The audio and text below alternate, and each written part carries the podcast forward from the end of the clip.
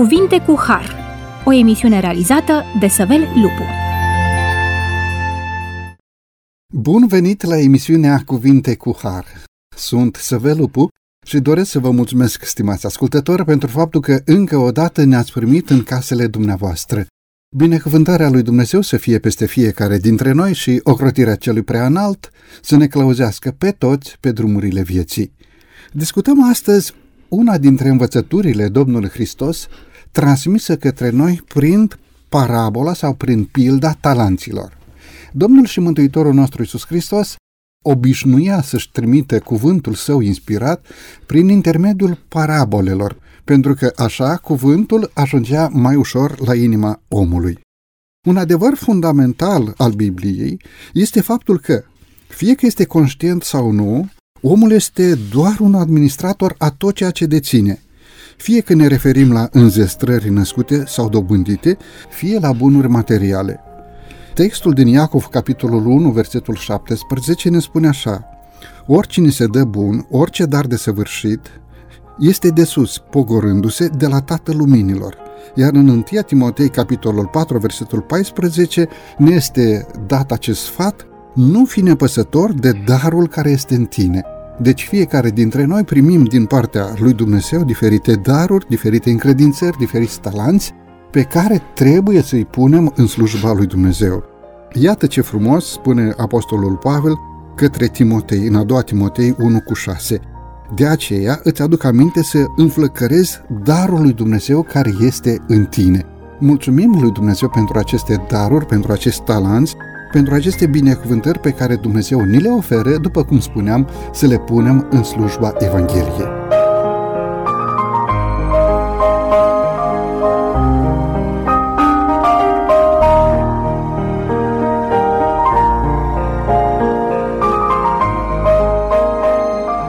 Discutăm acest subiect frumos împreună cu domnul pastor Popescu Valentin. Domnule pastor, bine ați revenit la microfonul emisiunii Cuvinte cu Har. Bine v-am găsit și mulțumesc pentru această invitație frumoasă. Domnule pastor, discutăm astăzi, cum am zis și în cele câteva cuvinte de introducere, despre parabola talanților. Este adevărat că ne deosebim în multe lucruri, în privința amprentelor, în privința timbrului vocii, a temperamentului, Uh, în privința ADN-ului. Și lucrul acesta este una dintre tainele lui Dumnezeu, o dovadă a înțelepciunii sale divine, precum și a iubirii sale față de noi. Totuși, Dumnezeu ne-a dat diferite daruri. Domnule pastor, de ce credeți că Dumnezeu ne-a înzestrat cu aceste daruri speciale, făcându-ne în același timp diferiți unul de altul? De ce a lucrat Dumnezeu așa? Putea să ne facă ca o copie, să ne tragă la Xerox și slujeam toți în același pas. Dumnezeu a procedat altfel. De ce credeți? Da, este o întrebare care frământă pe oameni și nu doar Biblia confirmă faptul că suntem diferiți unii de alții, ci chiar uh, știința confirmă lucrul acesta și s-a dovedit că omul este un unicat în ceea ce privește Uh, asemănarea unul cu celălalt. Dumnezeu ne-a creat în modul acesta pentru că așa i-a plăcut lui să-și manifeste caracterul și dragostea prin ființe diverse. Dumnezeu nu este, dacă am putea spune în modul acesta, nu este o ființă monotonă, ci El uh, creează în mod divers, uh, inclusiv stelele de pe cer nu se aseamănă între ele cu atât mai mult omul care este o transpunere a imaginii și a caracterului lui Dumnezeu a fost înzestrat cu această capacitate sau uh, posibilitate de a transmite mai departe vocea Creatorului, atitudinea Creatorului, imaginea Creatorului, dragostea Creatorului și așa mai departe. Dacă am susține evoluția, atunci am spune că da, suntem creați după un tipar. Însă cred că este un argument aici care să susțină foarte mult creațiunea biblică, faptul că Dumnezeu ne-a creat atât de diversi, atât de frumoși. Ce frumos ați subliniat gândul că i-a plăcut, i-a bine plăcut lui Dumnezeu să ne creeze, să ne facă, să ne întocmească potrivit chipului divin, oferindu-ne în același timp o diversitate pentru ca să-L putem să-L slujim pe Dumnezeu din toată inima și după darurile pe care fiecare dintre noi le primește din partea Tatălui Ceresc. Discutăm astăzi parabola talanților, pilda talanților. Și dacă privim un pic în aceste versete ale Sfintelor Scripturi, vedem că stăpânul sau tatăl nostru ceresc împarte și darurile diferit. Mm-hmm. Nu doar că ne-a creat diferit, dar și ne-a oferit daruri uh, speciale, dar nu toate la unul singur. Probabil că cineva este o persoană mai înzestrată, probabil că altcineva are o aplicabilitate în lucrul mâinilor lui deosebită, de ce împarte Dumnezeu diferit? Nu doar că ne-a creat diferit. Dumnezeu distribuie aceste daruri sau împarte aceste daruri oamenilor în funcție de capacitățile cu care oamenii au fost înzestrați. Noi avem capacități diferite. Dacă ne uităm atent uh, unii la alții, vedem că suntem uh, diferiți în uh, activitățile noastre. Deși la un moment dat putem să ne aflăm la același pupitru, la aceeași masă, noi doi suntem diferiți. Uh, și avem uh, potențial uh, diferit și avem capacități diferite. Spune Sfânta Scriptură în 1 Corinteni, capitolul 12, cu versetul 11, că Dumnezeu dă fiecăruia în parte după cum voiește El aceste daruri. Acolo găsim explicate darurile Duhului Sfânt. Dar dacă am fi să ne limităm doar la această afirmație, atunci uh, am putea să credem că este doar o atitudine arbitrară a lui Dumnezeu și atât. Dar vedem că Sfânta Scriptură sublinează mai departe ideea că Dumnezeu nu pur și simplu aruncă în mod uh, distributiv aceste daruri oamenilor, ci pur și simplu analizează uh, fiecare individ în parte și în atot știința lui Dumnezeu știe exact ce îi se potrivește fiecăruia. După capacitatea pe care fiecare dintre noi o avem de a purta această responsabilitate. Foarte frumos subliniază Marele Apostol Pavel, fratele nostru, Sfântul Apostol Pavel, așa cum se zice în popor, și în textul din 1 Corinteni, capitolul 15, versetul 38. Dumnezeu dă un trup după cum voiește și fiecare semințe îi dă un trup al ei. De ce procedează Dumnezeu așa? Pentru că așa găsește Dumnezeu de cuvințe. Și mai mult ați subliniat foarte frumos faptul că Dumnezeu împarte fiecăruia după capacitatea de a purta fiecare dintre noi aceste daruri divine. În direcția aceasta, domnule pastor, putem să vorbim de anumite așteptări ale stăpânului și dacă da, deci dacă stăpânul are anumite așteptări față de noi oamenii sau față de darurile pe care ni le dă, care sunt aceste așteptări din partea lui Dumnezeu față de noi? Cu alte cuvinte, ce așteaptă Dumnezeu, ce urmărește Dumnezeu prin treaba aceasta?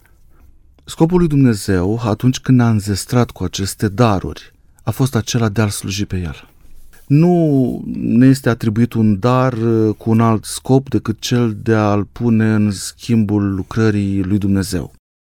Uh, dacă ne uităm la pilda uh, talanților, putem observa că robii aceștia care primesc acești talanți, unul primește cinci, altul primește doi și altul primește un singur talent.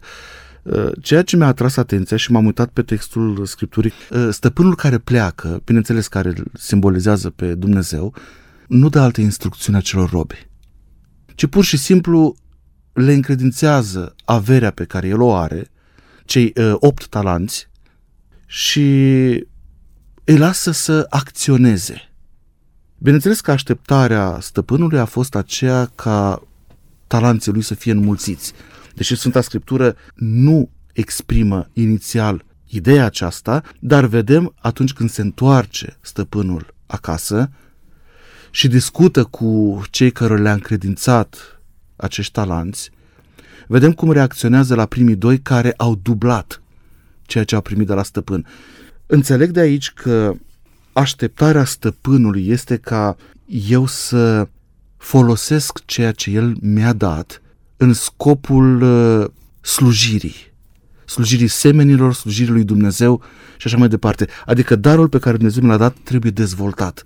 nu trebuie pur și simplu încuiat și lăsat acolo. Ați introdus o idee și chiar aș zăbovi, ar trebui să zăbovim un pic asupra acestei idei și anume ce înseamnă a pune în negoț talanții primiți?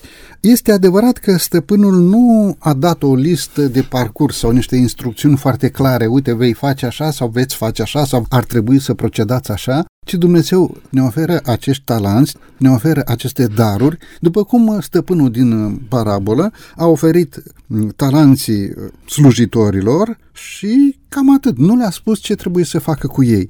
Era oare de la sine înțeles că acești talanți trebuiau să fie puși în negoți pentru ca să se dezvolte, să se înmulțească? Era așteptarea societății de la cea dată ca banii primiți pentru o perioadă să fie pus la schimbător și astfel să crească în valoare?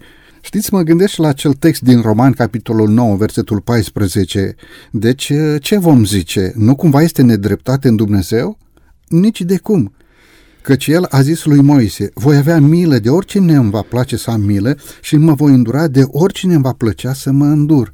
Adică Dumnezeu împarte, am înțeles, daruri după buna sa plăcere. Și am discutat că el așteaptă de la noi o activitate, o acțiune. Dar ce ar însemna această activitate, această acțiune de a-i pune în schimbător? O implicare a celui care a primit darurile, da.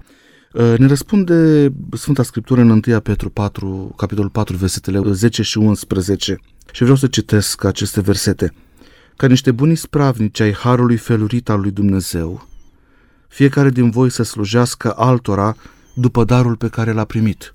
Dacă vorbește cineva, să vorbească cuvintele lui Dumnezeu. Dacă slujește cineva, să slujească după puterea pe care o dă Dumnezeu, pentru ca în toate lucrurile să fie slăvit Dumnezeu prin Isus Hristos, ale cărui uh, sunt slava și puterea în vecii vecilor. Amin. Binecuvântat să fie numele Domnului. Foarte frumos verset. Da.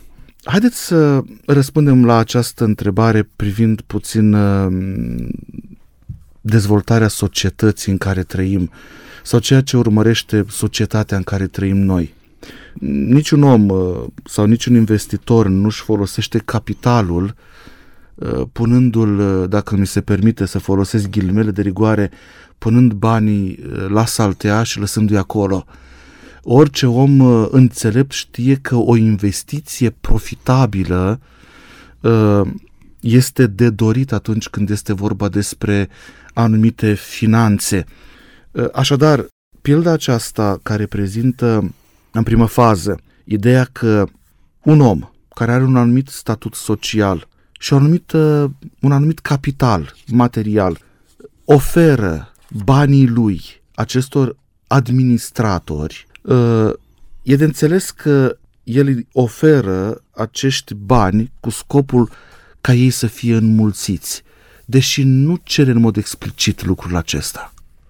Dar, repet, ideea pe care am spus-o adineauri atunci când se întoarce, analizează ceea ce s-a întâmplat cu acest capital al lui care a fost dat administratorilor, iar uh, atunci când discută cu primii doi, îi felicită, îi apreciază și le, le oferă un cuvânt, uh, intrați în bucuria uh, stăpânului.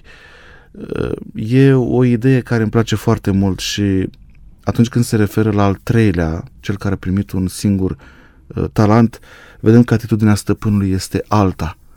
De aici înțeleg că a pune în negoț talanții primiți înseamnă a nu-i ține doar pentru tine, ci ai dezvolta și ai pune în slujba altora. În momentul în care darurile primite din partea lui Dumnezeu sunt puse în slujba altora, putem vorbi de o întrajutorare prin ceea ce Dumnezeu m-a binecuvântat pe mine pot să slujesc celorlalți, exact. prin ceea ce Dumnezeu a binecuvântat pe alții pot să slujească câteodată și nevoilor sau trebuințelor pe care eu sau altcineva poate să le aibă. În direcția aceasta vorbim despre o interpretundere a darurilor și aceasta este binecuvântarea lui Dumnezeu față de noi toți. Domnule pastor, mulțumesc tare mult. E momentul să avem aici o scurtă pauză muzicală, după care vom reveni la microfonul emisiunii Cuvinte cu Har.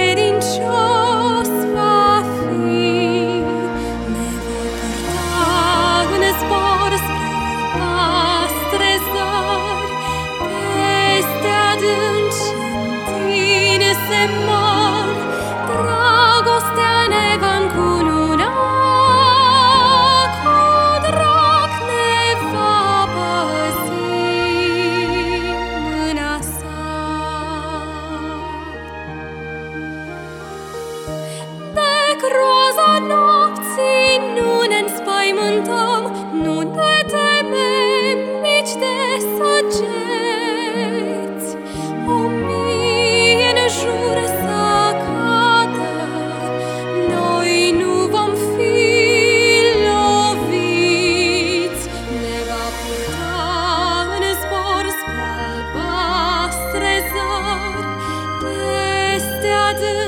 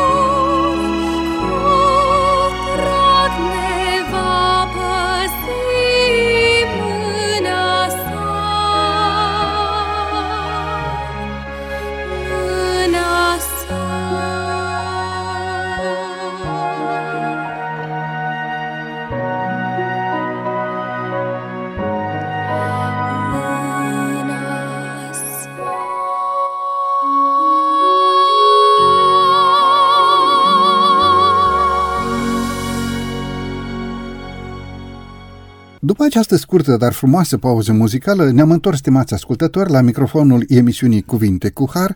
Discutăm astăzi parabola talanților, discutăm împreună cu domnul pastor Popescu Valentin. Domnule pastor, aș dori să începem cea de-a doua parte a emisiunii. După ce în prima parte am văzut câteva gânduri introductive, aș dori să citim din Sfânta Scriptură această parabolă pentru a ne opri un pic mai adânc asupra învățăturii pe care Domnul și Mântuitorul nostru Iisus Hristos a dorit să ne dea prin această parabolă sau prin această pildă a talanților. Vă rog frumos! Parabola talanților se găsește relatată în Evanghelia după Matei, capitolul 25, de la versetul 14 la 30. Atunci împărăția cerurilor se va asemăna cu un om care, când era să plece într-o altă țară, a chemat pe robii săi și le-a încredințat avuția sa. Unuia i-a dat cinci talanți, altuia doi și altuia unul, fiecăruia după puterea lui, și a plecat. Îndată cel ce primise cei cinci talanți s-a dus, i-a pus în negoț, a câștigat cu ei alți cinci talanți, tot așa cel ce primise cei doi talanți a câștigat și el alți doi cu ei. Cel ce nu primise decât un talent s-a dus de a făcut o groapă în pământ și a ascuns acolo banii stăpânului său. După multă vreme, stăpânul rob, uh, robilor acelora s-a întors și le-a cerut socoteală. Cel ce primise cei cinci talanți a adus alți cinci talanți și a zis, Doamne, mi-ai încredințat cinci talanți, iată că am câștigat cu ei alți cinci talanți. Stăpânul său i-a zis, Bine, rob bun și credincios, ai fost credincios în puține lucruri, te voi pune peste multe lucruri. Intră în bucuria stăpânului tău. Cel ce primise cei doi talanți a venit și el și a zis, Doamne, mi-ai încredințat doi talanți, iată că am câștigat cu ei alți doi talanți. Stăpânul său i-a zis, Bine, rob bun și credincios, ai fost credincios în puține lucruri, te voi pune peste multe lucruri. Intră în bucuria stăpânului tău. Cel ce nu primise decât un talent a venit și el și a zis, Doamne, am știut că ești un om aspru, care seceri de unde n-ai semănat și strângi de unde n-ai vânturat. Mi-a fost teamă și m-am dus de ți-am ascuns talentul în pământ. Iată-ți ceea ce este al tău. Stăpânul său i-a răspuns, Rob viclean și leneș, ai știut că secer de unde n-am semănat și că strâng de unde n-am vânturat. Prin urmare se cădea ca tu să-mi fi dat bani la zarafi și la venirea mea eu mi-aș fi luat înapoi cu dobândă ce este al meu. Luați dar talentul și dați-l celui care are zece talanți, pentru că celui ce are îi se va da și va avea de prisos, dar de la cel ce n-are se va lua și ce are. Iar pe robul acela netrebnic aruncați-l în întunericul de afară. Acolo va fi plânsul și scrâșnirea dinților. Domnule pastor, mulțumesc tare mult, atât de profundă această învățătură a Domnului și Mântuitorului nostru Isus Hristos, atât de profundă această parabolă, atât de multe aspecte care au de a face cu viața noastră de fiecare zi, cu încredințarea pe care o primim din partea lui Dumnezeu, cu aceste daruri pe care Dumnezeu ni le oferă fiecăruia dintre noi. Domnul și Mântuitorul nostru Iisus Hristos începe acest cuvânt, această parabolă, de fapt și în alte ocazii, cu această introducere, împărăția cerurilor se aseamănă cu și de data aceasta Mântuitorul leagă parabola de acest cuvânt, împărăția cerurilor. De ce credeți că Domnul Hristos asociază darurile pe care ni le dă am discutat în prima parte, după cum consideră Dumnezeu, după puterea noastră de a purta, uh, ne-a creat în mod uh, unic, diferiți unii față de alții, dar asociază această realitate cu realitatea împărăției lui Dumnezeu. Vă rog frumos! Este foarte interesantă ideea aceasta și din uh, parabolă, nu doar din parabola talanților pe care noi o discutăm astăzi, ci și din alte exemple pe care Mântuitorul le folosește observăm această asemănare între împărăția lui Dumnezeu și ceea ce cere Dumnezeu de la oameni. De ce această asemănare aici? Haideți să identificăm câteva personaje. Stăpânul care pleacă. Apoi sunt acești robi. Haideți să-i numim administratori. Poate că nu sună prea frumos cuvântul rob în uh, contextul uh, timpului nostru. Administratori. Dacă această parabolă uh, vorbește despre împărăția lui Dumnezeu, atunci de aici eu, ca și creștin, om care citesc Sfânta Scriptură și merg la biserică, înțeleg un lucru. Că tot ceea ce am primit eu pe pământul acesta nu mi-aparține, ce am primit de la Dumnezeu. Stăpânul este Dumnezeu. În, în modul acesta se aseamănă parabola, sau vorbește parabola despre împărăția cerurilor. Ă, dacă îmi permiteți, recitesc versetul 14. Împărăția cerurilor se va asemăna cu un om, adică stăpânul, care a plecat într-o țară îndepărtată. Ă, mai degrabă este vorba despre îndepărtarea Domnului Hristos de pe pământ, după înviere, retragerea lui, înălțarea la cer și știm conform Sfintelor Scripturi că în intervalul acesta până iarăși va veni, conform Scripturii și a crezului creștin, el a lăsat oamenilor de pe pământ niște daruri, niște aptitudini, niște talanți prin care oamenii să slujească în ce scop? Și vreau să merg aici puțin mai adânc în problemă. Să slujească unei societăți care nu-L mai cunoaște pe Dumnezeu. Darul pe care Dumnezeu mi l-a dat mie, vi l-a dat dumneavoastră, uh, sau poate dintre radioascultătorii noștri sunt oameni care au descoperit că au anumite daruri. Trebuie să înțelegem că Dumnezeu ni le-a dat cu scopul slujirii. Sunt oameni în lumea aceasta care nu-L cunosc pe Dumnezeu și scopul lui Dumnezeu este de a se descoperi prin noi și celor care nu-L cunosc pe El. S-a dus într-o țară îndepărtată, Stăpânul, Domnul nostru Isus Hristos, ne-a încredințat aceste daruri frumoase și la întoarcerea Lui, la revenirea Lui, cred că, deși nu ne place ideea aceasta, ne va întreba cum am folosit aceste daruri. Dacă le-am folosit bine, vor fi cuvinte de, de bucurie. Dacă nu le-am folosit cum trebuie, atunci vor fi altfel de vorbe rostite din gura Domnului Hristos.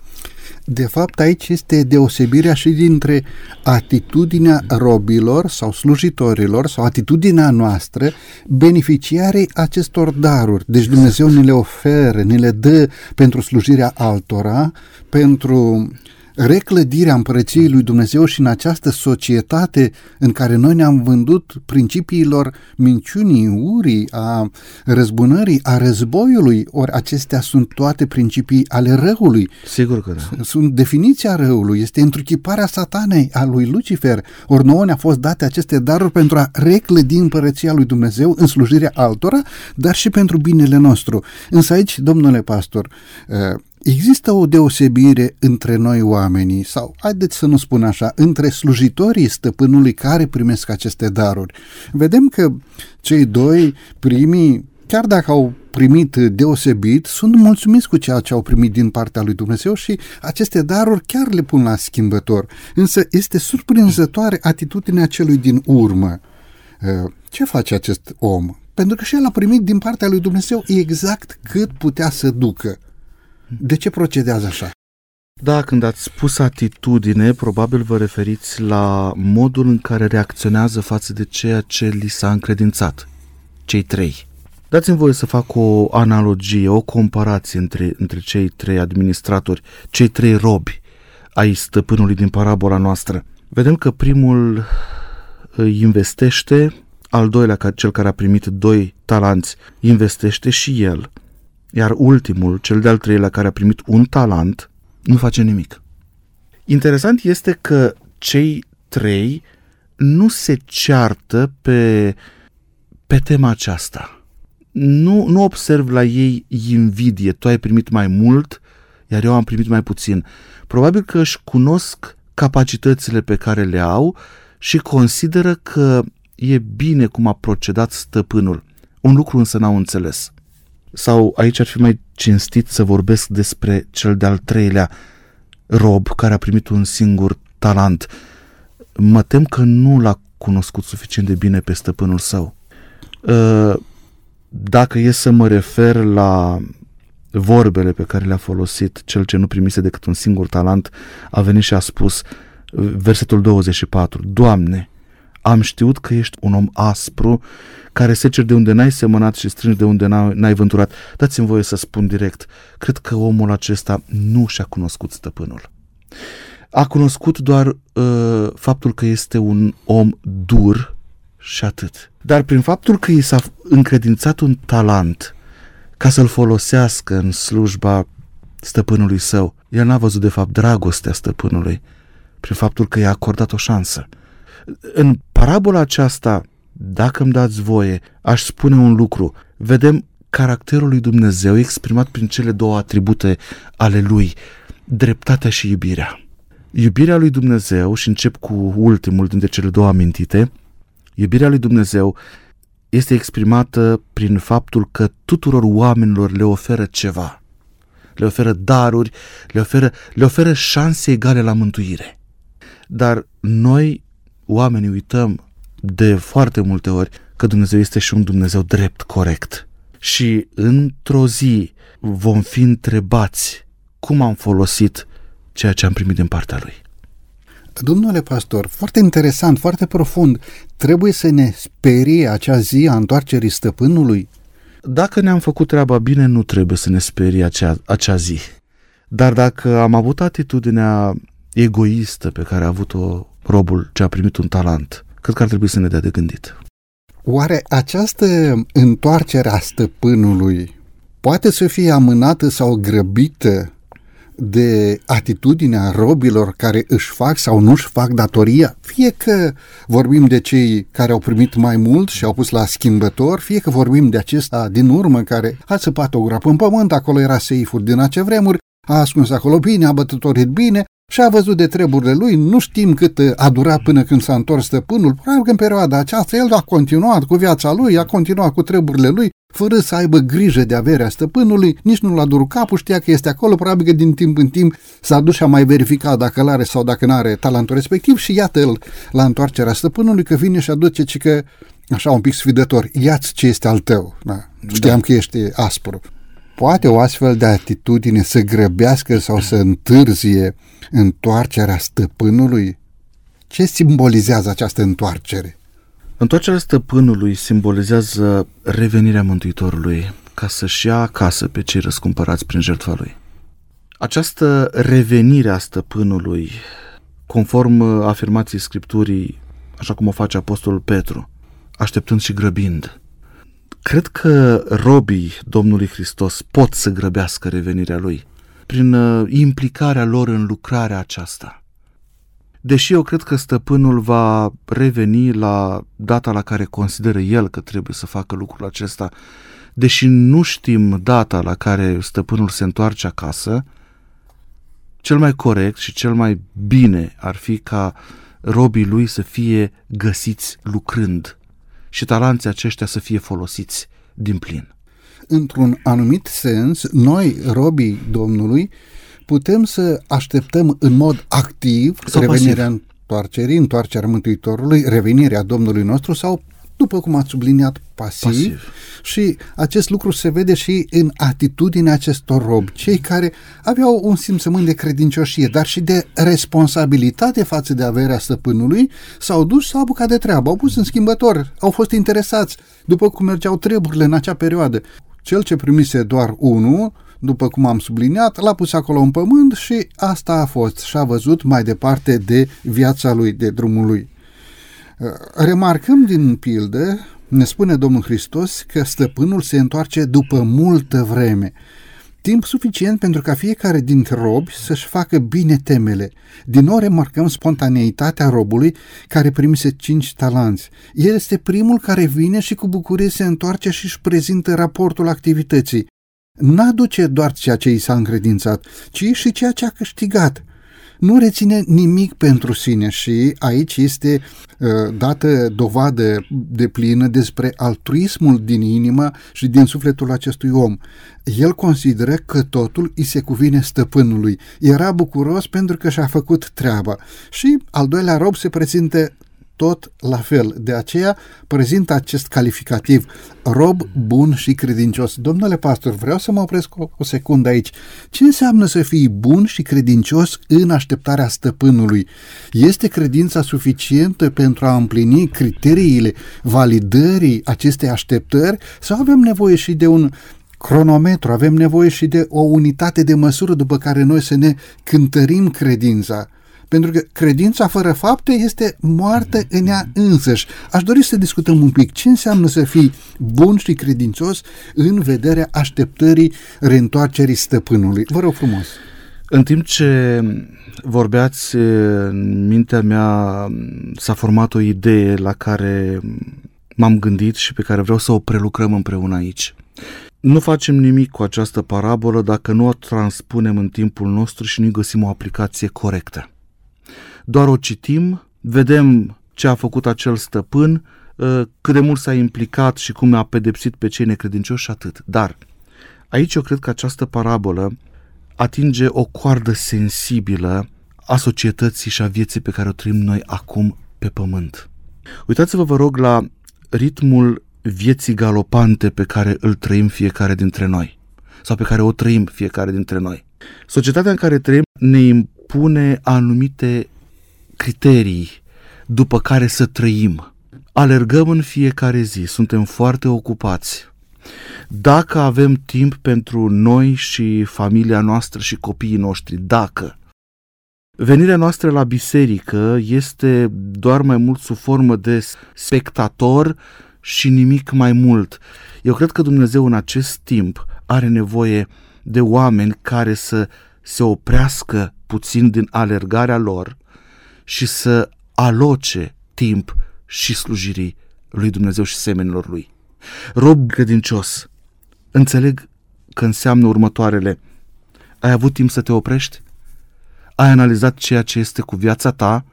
Ți-ai dat seama că nu doar ceea ce trăiești pe pământul acesta este important, ci ai investit în viitorul tău care este viața veșnică, conform Sfintei Scripturi. Domnule pastor, mulțumesc tare mult. E momentul să avem aici o scurtă pauză muzicală, după care vom reveni la microfonul emisiunii Cuvinte cu Har.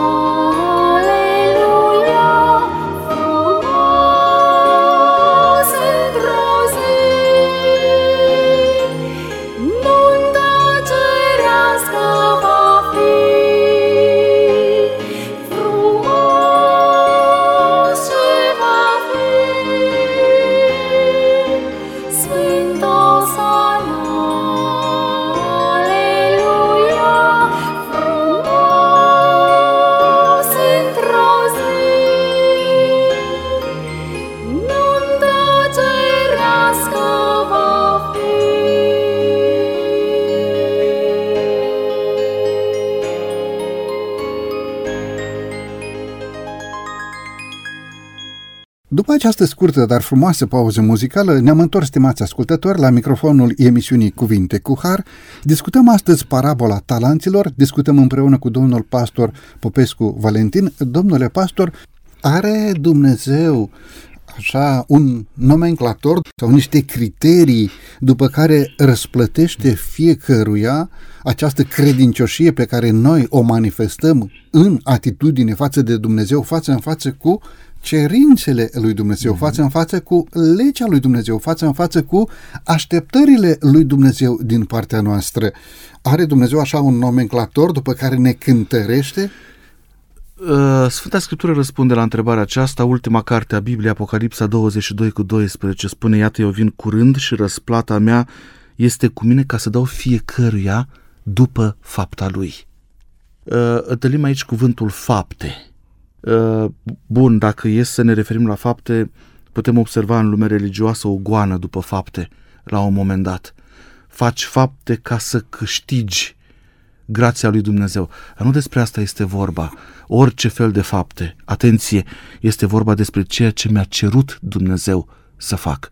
Dacă deschid Sfânta Scriptură și înțeleg că trebuie să fac un lucru, iar eu nu l-am făcut, atunci mă pot considera vinovat înaintea lui Dumnezeu. Pentru că de fapt asta îmi cere Dumnezeu să fac, ceea ce mi-a descoperit că trebuie să fac. Și astea sunt faptele despre care Apocalipsa 22 cu versetul 12 vorbește împlinirea cuvântului lui Dumnezeu și a cerințelor lui Dumnezeu. Vedeți că Domnul și Mântuitorul nostru Iisus Hristos nu încheie această parabolă să o lase așa în suspensie, ci Domnul Hristos trage și concluzia finală. Unii dintre robi sunt numiți buni și credincioși, intră în bucuria stăpânului tău, intrați în bucuria stăpânului vostru și celuilalt uh, îi se zice Știai că sunt un stăpân aspru, de ce n-ai procedat și tu ca primii? Uh, luați talentul și dați-l celui care are 10, iar despre el uh, finalitatea este locul numit plânsul și scrâșnirea dinților. Credeți că este nedreaptă această sentință din partea stăpânului? În privința sentinței finale a procedat corect? E o așteptare plină de teamă a noastră, a robilor, față de această hotărâre finală pe care o va aduce Dumnezeu uh, pentru fiecare dintre noi. Spuneați și conform Scripturii, fundamentăm acest adevăr în uh, versetul Scripturii care zice fiecăruia după fapta lui. Trebuie să ne fie teamă de acea zi? După cum spuneam, dacă ne facem treaba și îl iubim pe Dumnezeu, nu avem de ce să ne fie frică de ziua respectivă. Revin la ceea ce ați spus, la modul în care se adresează stăpânul robului care a primit un talent. Rob viclean și leneș. Uh, nimeni nu dorește să aibă în compania lui, în firma lui, în instituția pe care o conduce, nimeni ar dori să aibă angajați leneși. Dumnezeu dorește ca slujitorii lui să se implice din plin în uh, lucrarea de predicare a Evangheliei și slujirea semenilor. O neimplicare poate să ducă la acel sentiment de neîmplinire a slujirii pe care Dumnezeu mi-a încredințat-o sau ne-a încredințat-o nouă tuturor. Dacă este vorba despre teamă, vedem că la revenirea Domnului Hristos, Evanghelia după Matei, Domnul Hristos anticipează momentul revenirii lui și spune că atunci când va veni el, se va adresa oamenilor în mod diferit. Celor de la dreapta le va spune, veniți binecuvântații tatălui meu, căci ați făcut, v-ați implicat. Și observăm aici o întrebare, Doamne, când am făcut aceste lucruri? Și Mântuitorul spune, când ați făcut celor mai neînsemnați, frații ai mei, mie mi le-ați făcut. Adică datoria noastră de slujire pentru Dumnezeu este direcționată către slujirea semenilor. Îi avem pe oameni lângă noi. Sunt oameni în nevoie, sunt oameni care, care uh, au nevoie de cuvântul lui Dumnezeu și au nevoie de o îndreptare corectă către, către împărăția lui Dumnezeu. Acesta este rolul nostru, a slujitorilor săi, care au primit talanții din partea, din partea lui Dumnezeu. Mulțumesc tare mult. Aș vrea pentru încheierea emisiunii să adresați un sfat sau o rugăminte sau, dacă nu, chiar o avertizare pentru acel credincios care primește din partea lui Dumnezeu daruri spirituale speciale, deci am zis credincios, nu necredincios, pentru acel om care se crede religios, care poate a slujit sau slujește în biserică, cu uh, destoinicie își împlinește uh, slujba acolo unde este chemat, dar cu mintea și cu inima este departe de Dumnezeu. Uh, e, stăpânul meu întârzie să vină. Știe ce trebuie să facă, este conștient că trebuie să se pregătească, este conștient că trebuie să pună darurile în slujba lui Dumnezeu, dar zăbovește în a se pregăti. E, mai am timp și mâine, mai am timp și poi mâine și tot așa amână și iarăși amână, ca și pastor al Evangheliei. Domnule Valentin, ce ați sfătui pe un astfel de om? Pentru că această atitudine de amânare s-ar putea să uh, ne prinde sau să prindă în mreaja ei pe foarte multă lume. Ca pe acel rob care și-a pus acolo în pământ, avea și el talentul, știa că e acolo și și-a continuat viața mai departe. A amânat momentul în care urma să dea față în față cu stăpânul lui. Vă rog. Sunt două aspecte aici pe care vreau să le menționez. Da, întrebarea este foarte interesantă, provocatoare pentru vremurile pe care le trăim. Sunt două lucruri la care trebuie să ținem, să, să luăm seamă. Unu, nimeni nu știe cât sau care este durata vieții lui pe pământ. Și doi, nimeni nu știe când va fi ziua întoarcerii stăpânului. Așadar avem datoria de a ne implica astăzi, acum, cât de mult putem. Ce va aduce ziua de mâine nu știm. Nu avem posibilitatea aceasta. Ă, ca pastor vreau să îndemn pe cei care ascultă să nu amâne nicio clipă consacrarea și predarea în mâinile lui Dumnezeu. Poate că avem obiceiul acesta privind la provocările vieții, la lista lungă de probleme pe care uh, vrem să le rezolvăm în fiecare zi. Poate că am amânat o implicare în lucrarea lui Dumnezeu, uh, zicând în mintea noastră că vom face peste o lună, peste un an, peste zece. Nimeni nu știe ce aduce ziua de mâine. Așadar, uh, consacrarea trebuie să fie astăzi, acum. Cel care a primit cinci s-a dus și a pus în negoț. Tot așa, cel care a primit cei doi talanți a câștigat și el. Ă, Scriptura ne, ne lasă să înțelegem că nu au zăbovit, ci au mers imediat și s-au implicat. Cel de-al treilea, cu un talent, și fac referire din nou la atitudinea acestui om, l-a îngropat și a încrucișat mâinile frumos și a văzut de viața lui și când a venit stăpânul, nu a făcut altceva decât să spună, Doamne, asta mi-ai dat, îți înapoiez, iată ceea ce este al tău, eu mi-am văzut de viața mea și atât, dar vedem că așteptarea stăpânului nu a fost asta. Ce aștepta, așteptarea stăpânului este, este una mult mai mare. Implicare, necesită implicarea noastră în slujirea lui Dumnezeu. Și apoi această așteptare din partea stăpânului este una legitimă deoarece Tatăl nostru Ceresc dorește ca noi să fim reeducați într-un anumit sens după principiile cerului sau să ne îndreptăm viața după principiile cerului, a sluji altora, pentru că așa este Dumnezeul nostru și așa sunt și copiii lui Dumnezeu. Mulțumim lui Dumnezeu pentru această încredințare. Domnule pastor, mă bucur pentru prezența dumneavoastră în emisiune. Mulțumesc frumos și binecuvântarea lui Dumnezeu să fie peste slujirea și peste familia dumneavoastră. Mulțumesc și eu pentru invitație și Dumnezeu să fie cu noi, cu toți și cu ascultătorii noștri. Stimați ascultători, din toată inima doresc să vă mulțumesc pentru faptul că timp de 50 de minute ne-ați primit în casele dumneavoastră. Binecuvântarea lui Dumnezeu să fie peste fiecare dintre voi.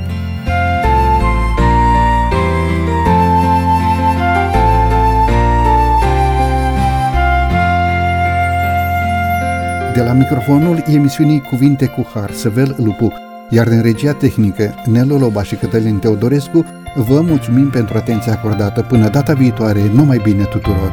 La revedere!